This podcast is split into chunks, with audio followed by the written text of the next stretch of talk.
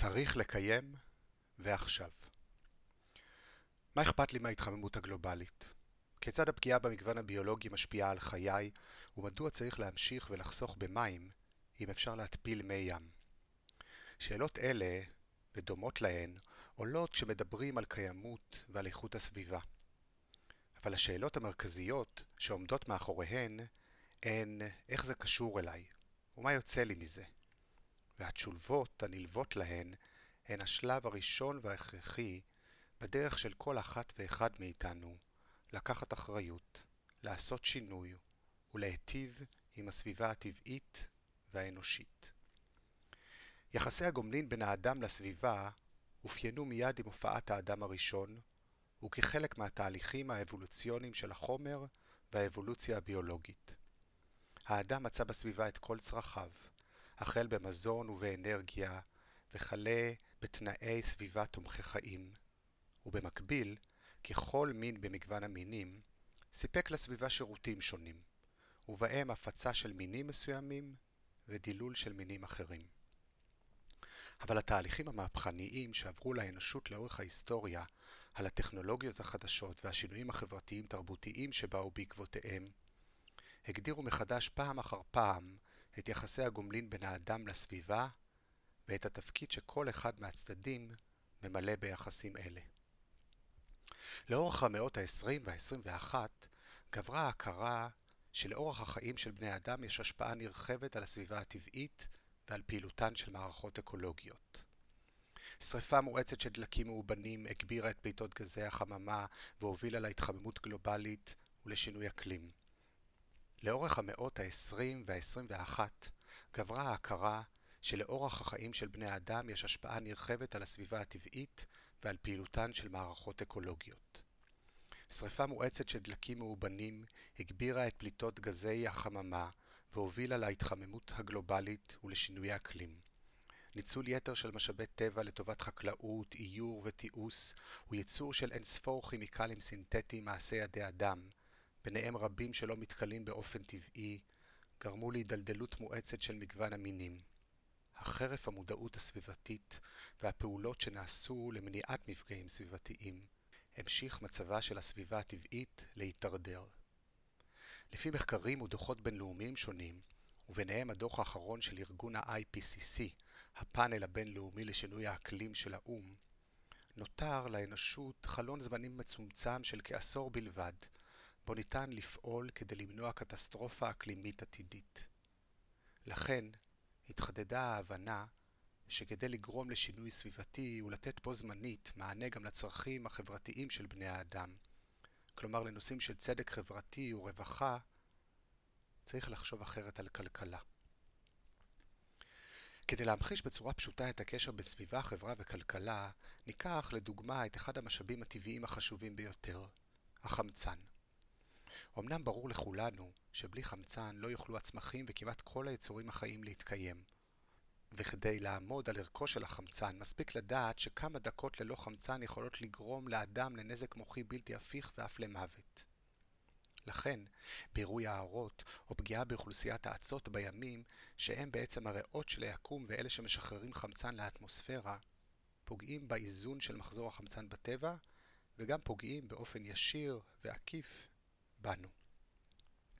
אבל לא זאת בלבד שערכו של החמצן אינו ניתן לכימות או להערכה, העובדה שהוא זמין בכל מקום ובחינם, כלומר שהאוויר שאנחנו נושמים שקוף ואין לו תג מחיר, מובילה לכך שאנחנו לא מעריכים את חשיבותו.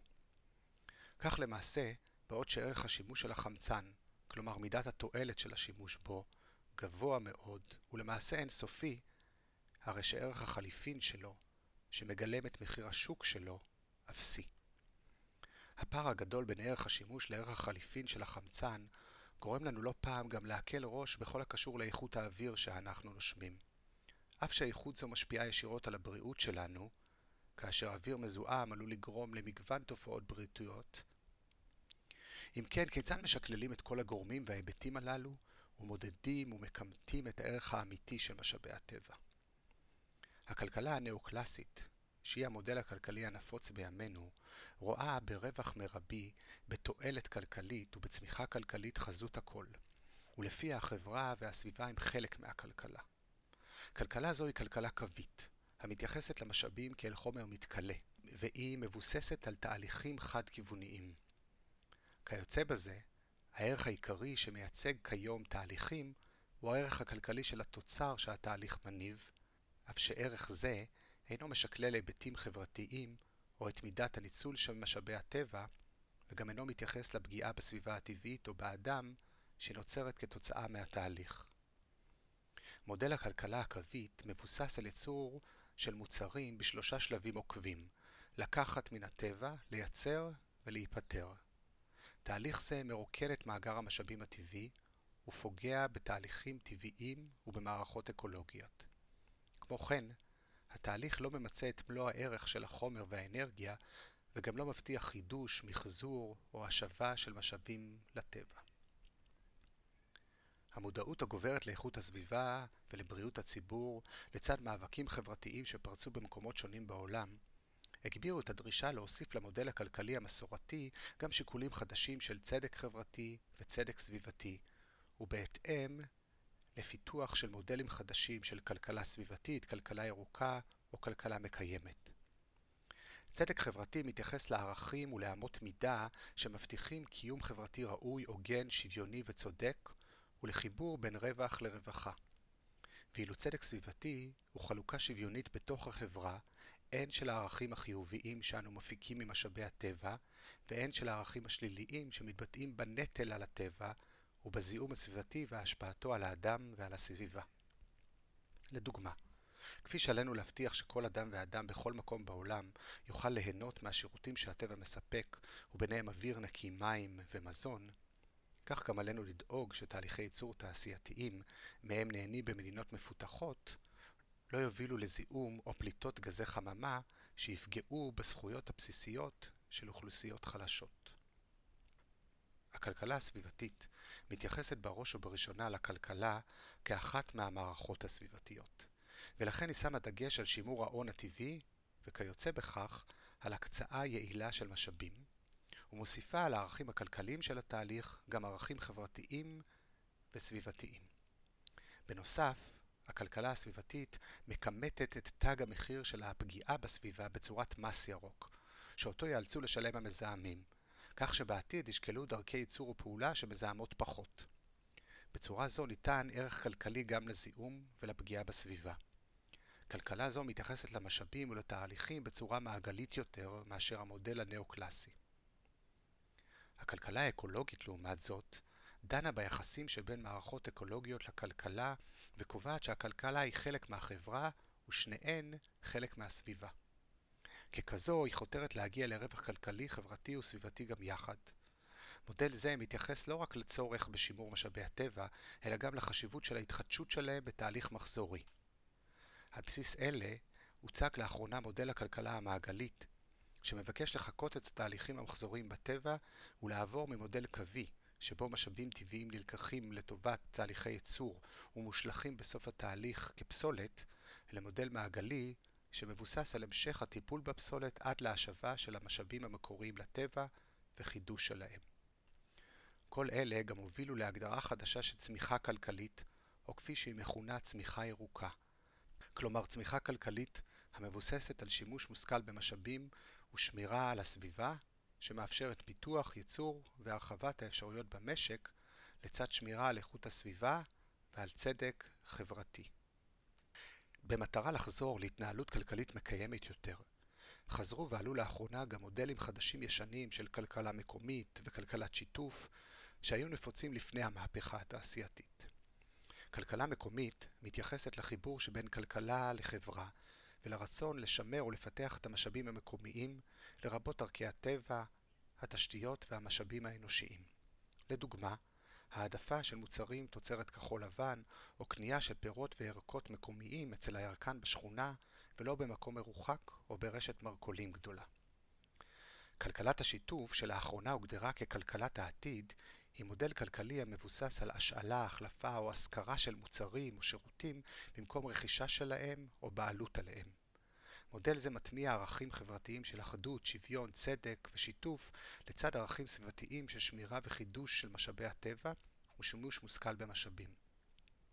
אחת האסטרטגיות של מודל זה היא הפעלת קואופרטיבים או אגודות שיתופיות שהן התארגנויות עצמאיות של בני אדם לקידום מטרות כלכליות, חברתיות או תרבותיות באמצעות מיזם עסקי שנמצא בבעלותם.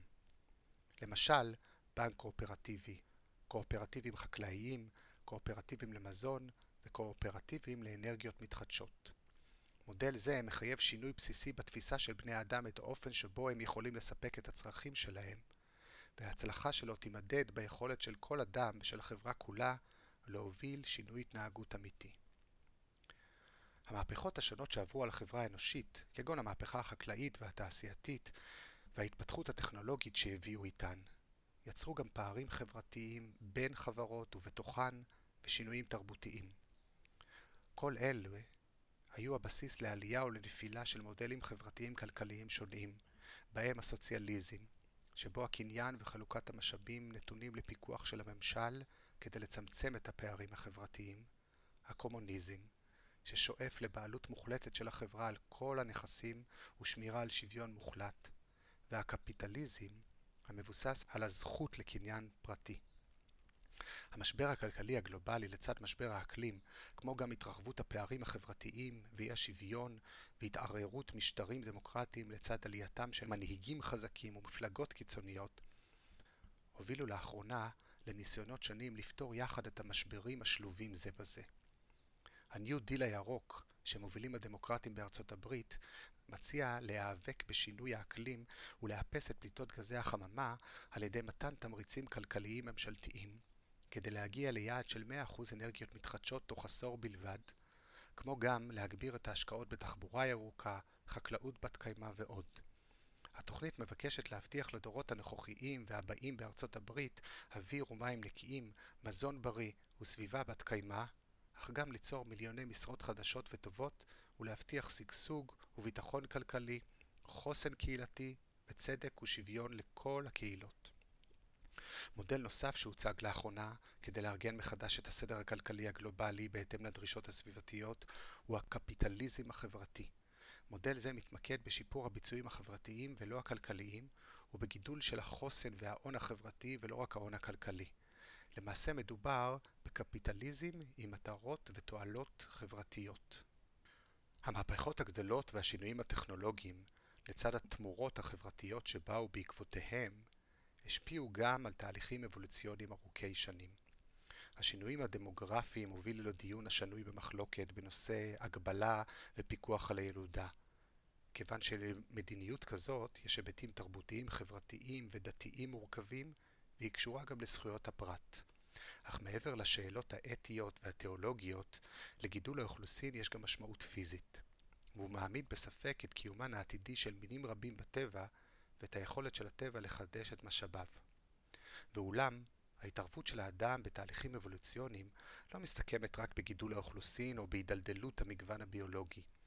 טכנולוגיות של הנדסה גנטית, החל בגידול יבולים מהונדסים לייצור סיבים ומזון, שמהווים כיום יותר מ-50% מהתוצרת בחלק מהמדינות בעולם, דרך היכולת לשבת בעלי חיים ולהאריך את תוחלת החיים של בני אדם, ועד למהלכים רפואיים שיוכלו לקבוע את התכונות של עוברים ולהגדיל את היכולות הפיזיות והשכליות שלהם בעזרת שימוש בתאי גזע, כבר קיימות על המדף ומאיימות לשנות שוב את החוקים ואת האנושות.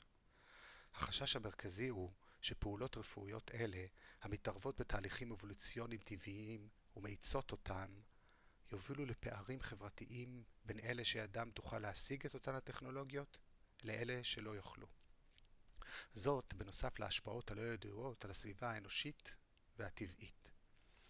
באחרונה מתקיים גם דיון מדעי בנוגע לאבולוציה של החומר ולתחילתה של תקופה גיאולוגית חדשה, תקופת האנתרופוסין, כלומר תקופת האדם, שתשקף את ההשפעה של האדם על כדור הארץ. כל זאת כיוון שהאדם הפך לכוח מעצב של המבנה הגיאולוגי של היקום. טענה שעלתה פעמים רבות החל מראשית המהפכה התעשייתית.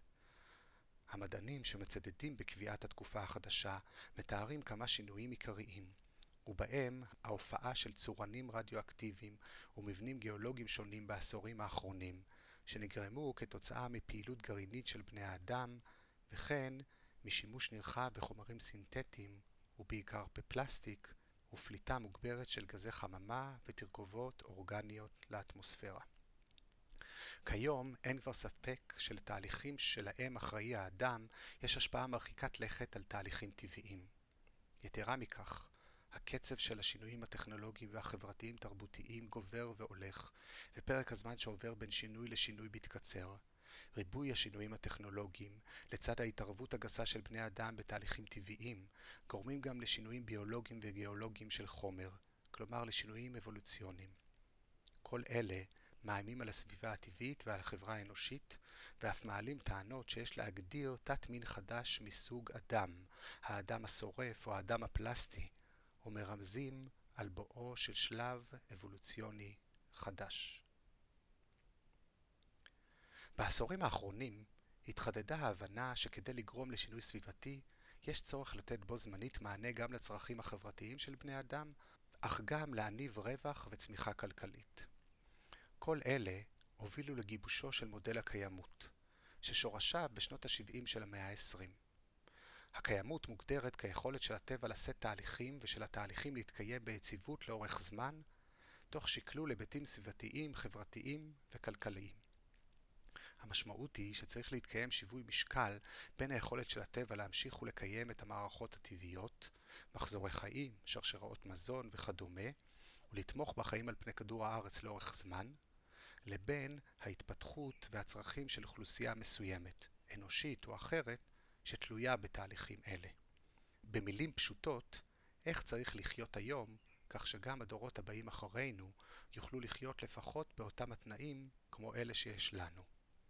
לדוגמה, שאיבת יתר ממאגר מים עלולה לפגוע במערכות הטבעיות שמשמרות את איכות המים במאגר, ולהוציא את המאגר מכלל שימוש, כך שלא יוכל לשמש את הדורות הבאים. אחת הדרכים המרכזיות להשיג את היעד של קיימות היא דרך פיתוח בר קיימא. העיקרון של פיתוח בר קיימא הוצג לראשונה בשנת 1987 על ידי ועדת ברטלנד, שהוקמה על ידי הוועדה העולמית לשימור הסביבה ולפיתוח של האומות המאוחדות, בדוח מכונן שנקרא עתידנו המשותף. לפי דוח זה, פיתוח בר קיימא הוא פיתוח העונה על צורכי ההווה מבלי לפגוע ביכולתם של הדורות הבאים לספק את צורכיהם בעתיד. לפי דוח זה, פיתוח בר קיימא הוא פיתוח העונה על צורכי ההווה מבלי לפגוע ביכולתם של הדורות הבאים לספק את צורכיהם בעתיד. המשמעות היא שבמהלך הפיתוח עלינו להשתמש במשאבים שניתן לחדשם בקצב גבוה או שווה לזה של המשאבים המתכלים ובתהליך מעגלי. פיתוח שכזה מצריך גם שילוב של שיקולים סביבתיים, חברתיים וכלכליים וידע ממדעי הטבע וההנדסה וממדעי הרוח והחברה על מנת להבטיח תוצאה ישימה, יציבה והגונה. בפסגת כדור הארץ של האומות המאוחדות, שהתקיימה בריו דה ז'נרו בשנת 1992, הונחה על השולחן בפעם הראשונה המחויבות הבינלאומית לקידום פיתוח בר קיימא. בכנס זה דיברו לראשונה לא רק על השפעת איכות הסביבה על האדם, אלא גם על ההשפעה שיש לאדם על איכות הסביבה. הפסגה הציבה במרכז גם את התפיסה שלנושאים סביבתיים אין גבולות. היא יצרה לראשונה את החיבור בין המקומי לגלובלי ואת החשיבות בפעולה המשותפת של ממשלות, ארגונים אזרחיים וחברות עסקיות בתחום. המסמך המרכזי שהוגש במסגרתה היה הצהרת ריו, ובה עקרונות לפיתוח בר קיימא לצד תוכניות פעולה ברמה המקומית, הלאומית והבינלאומית. המסמך קבע סדר יום חדש במאה ה-21 ושמו אג'נדה 21, ובבסיסו העיקרון פעל מקומי, חשוב גלובלי. עם זאת, אף על פי שעקרונות אג'נדה 21 התקבלו על ידי ממשלות רבות ואומצו ברמה המקומית, האזורית והלאומית, היישום שלהם היה איטי מאוד. יתרה מכך, בעוד שהמאמצים לשלב בין היבטים של סביבה ופיתוח היו עדיין בתחילתם, הפגיעה בסביבה הטבעית בקנה מידה עולמי הלכה והחמירה. בשנת 2012, 20 שנים לאחר הוועידה הראשונה, התקיימה ועידה נוספת בריו דה ז'נרו, שכונתה ריו פלוס 20. האתגר שעמד אז בפני משתתפי הוועידה בהקשר של פיתוח בר קיימא היה גידול האוכלוסין והעלייה המתמדת באיכות החיים בעולם מוגבל במשאבים. שאלת הגבלת הילודה, בעיקר במדינות נחשלות ומתפתחות, אמנם לא נידונה במישרין, וכמוה גם לא הצורך בריסון תרבות הצריכה. אבל ההבנה כי כדור הארץ לא יוכל להמשיך לספק את כל צורכי האנושות, ולכן על מדינות העולם לנקוט צעדים משמעותיים לכיוון של כלכלה ירוקה, שמבוססת על ניהול מושכל של משאבי טבע, הובילה את הדיונים בפסגה הזו. בשנת 2015 קבע האו"ם, על בסיס העקרונות שהוסכמו בוועידת ריו פלוס 20, אוסף של 17 יעדים לפיתוח בר קיימא, תחת המסגרת של אג'נדה 2030. בין היעדים מיגור העוני והרעב והבטחת חיים בריאים ורווחה בכל גיל, שוויון בין המינים, שימור משאבים ימיים, הגנה על מערכות אקולוגיות יבשתיות, בניית תשתיות עמידות, פיתוח ערים גמישות ובנות קיימא ועוד ועוד. יתר על כן, לכל אחד מהיעדים הללו נקבעו תתי יעדים ואינדיקטורים המאפשרים לעקוב אחר ההתקדמות שלהם. בשנת 2015 ולאחר דיונים ממושכים גם התגבש בוועידת האקלים שהתקיימה בפריז הסכם בינלאומי חדש להפחתת פליטות גזי חממה ולמיתון ההתחממות של כדור הארץ. ההסכם הציב כיעד את הגבלת העלייה בטמפרטורה בעולם עד סוף המאה, כלומר שנת 2100, בשתי מעלות ביחס לתקופה שלפני המהפכה התעשייתית, כלומר סוף המאה ה-19, במקום עלייה של 4.5 מעלות בתרחיש של עסקים כרגיל, כלומר ללא פעולה. המשמעות בפועל היא הפחתה של כ-50% מהפליטות עד שנת 2050 יחסית לשנת 2010. אולם דוח מצב הסביבה הגלובלי השישי של האו"ם שנכתב על ידי מאות מדענים ועל בסיס מחקרים רבים והוצג לאחרונה, קבע שמצב הסביבה ממשיך להידרדר וכי מרבית המדינות לא יכולות לעמוד ביעדים ובהסכמים עליהם הן חתומות. השורה התחתונה של הדוח היא שכל אחד ואחת מאיתנו צריכים לעשות שינוי ולהוביל שינוי. נדמה כי המציאות טופחת על פנינו ומעלה יותר מתמיד את הצורך בסדר יום חדש, מדובר על מאבק איתנים בין עבר לעתיד, בין מונופולים, טייקונים וחברות שרואות רק את שורת הרווח הכלכלי, לבין צעירים שדורשים עולם אחר. נכון, אפשר וצריך להילחם נגד חברות ענק. אפשר וצריך לקרוא לפוליטיקאים ולמנהיגים להוביל שינוי מיידי. אפשר וצריך להפגין. אבל מבלי לשנות הרגלים, ומבלי לעשות מעשה, לא ישתנה דבר. אתם בטח שואלים את עצמכם, אם ברור לכל שאנחנו צועדים לקראת הקטסטרופה. מדוע אנחנו, כל אחת ואחד מאיתנו, לא עושים כלום? אחת התופעות שקשורות במשבר הסביבתי היא תופעת הבורג הקטן. איך אני, האחד הקטן, יכול לשנות. בנוסף, הטבע האנושי הוא לדחות ולהרחיק את הדברים הקשים, המורכבים ואלה שמחייבים שינוי, או להעביר את האחריות לאחרים, בכירים יותר או חזקים יותר. לכל היותר אנחנו יודעים לומר מה צריך לעשות, אבל צריך משמעו שמישהו אחר יעשה. אם נוסיף לכך את העובדה שאיכות הסביבה לא מבחינה בין דת, גזע ומין, ואין לה גבולות, איש לא יכול להבטיח שגם אם אנחנו ננהג על פי החוקים והכללים ונהיה יותר ירוקים מירוקים, לא נסבול ממפגע סביבתי שמקורו אצל השכן או במדינה רחוקה מעבר לים. אפשר גם לומר שיש לנו דאגות קרובות יותר ומוחשיות יותר, מעזה דרך סוריה ואיראן ועד סוגיות של דת ומדינה, אבל למי אין? אפשר לומר שאנחנו רק מדינה קטנה, והתרומה שלנו לשינויים הגלובליים מזערית. למרות שפליטות גזי החממה לנפש בישראל, או צריכת הכלים החד פעמיים מפלסטיק לנפש אצלנו, הן מהגבוהות בעולם. מי שבולט יותר מכל במאבק להאט את ההשפעות של ההתחממות הגלובלית, את שינוי האקלים ואת הכחדת המינים, מאבק שרק ילך ויגבר בשנים הקרובות, הוא דווקא הרוב הדומם.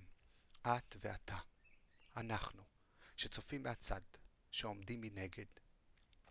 אפקט הצופה מהצד מתייחס לתופעה שבה היחיד מסיר מעצמו את נטל האחריות כשהוא רואה שיש משהו שגדול ממנו ושאחרים עוסקים בו.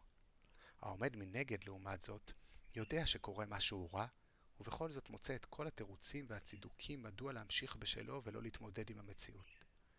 אולם בעיקרו של דבר, אנחנו לא רק עומדים מנגד פסיביים, אנחנו למעשה משתפי פעולה, כמעט בכל רגע ורגע, ומאוד אקטיביים. אנחנו אלה שצורכים מעל ומעבר וזורקים עוד ועוד פסולת. אנחנו אלה שחיים בלי לחשוב על מחר. נכון, יש מקבלי החלטות ונבחרי ציבור שבידם להוביל שינוי, אבל כמו בפרדוקס הביצה והתרנגולת, כנראה שמה שלא מעניין אותנו, לא מעניין אותם, וחוזר חלילה. את ההשפעה שיכולה להיות לכל פעולה או החלטה שלנו בכל מקום ובכל נקודת זמן על איכות הסביבה ברמה הגלובלית, ניתן להמחיש היטב בעזרת תורת הכאוס ועל ידי אפקט הפרפר. אפקט זה מתאר תופעה שבה פרפר המנפנף בכנפיו בזמן נתון ובמקום כלשהו בעולם, כלומר מבצע שינוי קטן ומקומי, יוצר הפרש לחצי מקומי, וטורבולנציה המאופיינת בזרימה לא מסודרת ומערבולית, ויכול להתחיל שרשרת של התרחשויות שבסופה נתקיים במרחק רב שינוי גדול, למשל סופת הוריקן.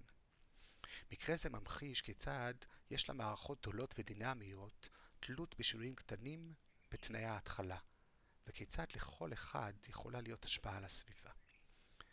אפקט הפרפר ממחיש גם את החשיבות של הפרטים הקטנים, גם אלה שנדמה לנו לפעמים שאינם חשובים. גם תיאוריית החלונות השבורים מציגה טענה מעניינת בנוגע לחשיבות הפרטים הקטנים. על פי תיאוריה זו, הזנחה והתעלמות ממפגע קטן כביכול, כגון זכוכית חלון שבורה, תוביל לכך שלא יעבור זמן רב עד שגם הדלת במקום תיפרץ והוא יהפוך למאורת סמים, והעליבות והפשע יתפשטו במהרה בכל האזור. על כן, כדי למגר את הפשעים החמורים, יש להתחיל ולטפל דווקא בעבירות הקטנות. באופן דומה, תיאוריות אחרות טוענות שחיסכון כלכלי מתחיל לרוב בדברים הקטנים והיומיומיים, בקניות בסופר, בהוצאות על דלק או על מסעדות, שאומנם אינן הוצאות גדולות, אך כשהן מצטברות, ההשפעה שלהן על המאזן הכספי גבוהה מזו של הוצאה חד פעמית על טיול לחו"ל או על ריהוט יקר לבית. לכן עלינו לדאוג באותו האופן גם בנושאים סביבתיים, קטנים כגדולים, ולקחת בחשבון שברגע שאנחנו מאפשרים למפגע סביבתי להתקיים, הוא הופך לנורמה. כך לדוגמה, כשאנו זורקים פסולת במקום לא מורשה, לא רחוק היום שהמקום יהפוך לאתר פסולת פיראטי.